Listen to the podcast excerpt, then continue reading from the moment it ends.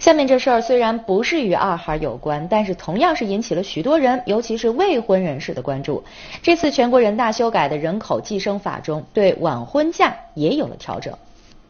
家住郑州的小李今年二十七岁，原计划明年一月和女朋友领证，可是今天一大早他就和女朋友来到了金水区婚姻登记处。他们领证的压力并不是来自家人，而是另有原因。因为早晚都得领，然后如果是再过几天，一月一号政策出台以后，就可能就休不了婚假了。在郑州市金水区民政局婚姻登记大厅，听记者了解到，像小李这样来领证的新人并不在少数，他们都想赶上晚婚假的末班车。因为那个晚婚假马上听说看新闻，马上一月一号就要取消了，然后就想着趁这个取消之前，然后赶紧把结婚证领了，可以休一个晚婚假。这个从今天这个办理量来看呢，确实比以以往几天要多一点啊。像今天将近办的有八九十对吧，平常办就是五六十对。根据现行河南省计生条例，女方年满二十三周岁以上初婚为晚婚，男方年满二十五周岁以上初婚为晚婚。国家机关、社会团体和企业事业单位职工实行晚婚的，除了国家规定的三天婚假之外，增加婚假十八天，共二十一天。如果婚假一下子从二十一天缩短到三天的话，还真会让很多新人一时难以适应呢。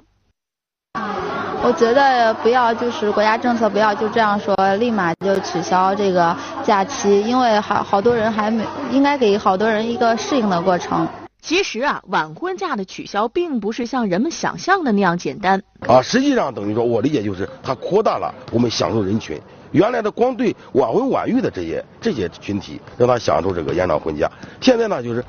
适龄结婚，啊，没有晚婚晚育，那么适龄结婚符合。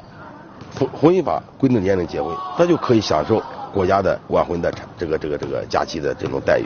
其实啊，对于晚婚的问题，我国的婚姻法和修改之前的人口与计划生育法都有涉及。这次取消晚婚假，更明确了晚婚回归婚姻法的范畴。呃，我们这个人口法呢，呃，过去里边加上一条，就对于晚婚晚育婚嫁的这种呃这个奖励啊，或者这种待遇啊，那是根据我们当时的人口呃发展这种这种需要。那么现在呢，就是把就是呃婚嫁这条规定啊，它是不是延长，又重新放到婚姻法里边，这更合适一些啊，因为我们现在不用再去晚婚晚育了，那么把。这个呃，什么时候什么年龄结婚啊？他该享受什么待遇，放到婚姻法里边更合适。国家取消晚婚假之后，河南的新婚夫妻到底能享多少天的假期呢？省卫生计生委回应称，除了坚决履行修改后的人口计生法的规定之外，河南还将就修改后的人口计生法中的实施细则进行完善。届时啊，才知道河南对晚婚假是缩还是留。想要结婚的小伙伴们可不要因为几天晚婚假而贸然提前领证，毕竟啊，婚姻大事还需要谨慎行事啊。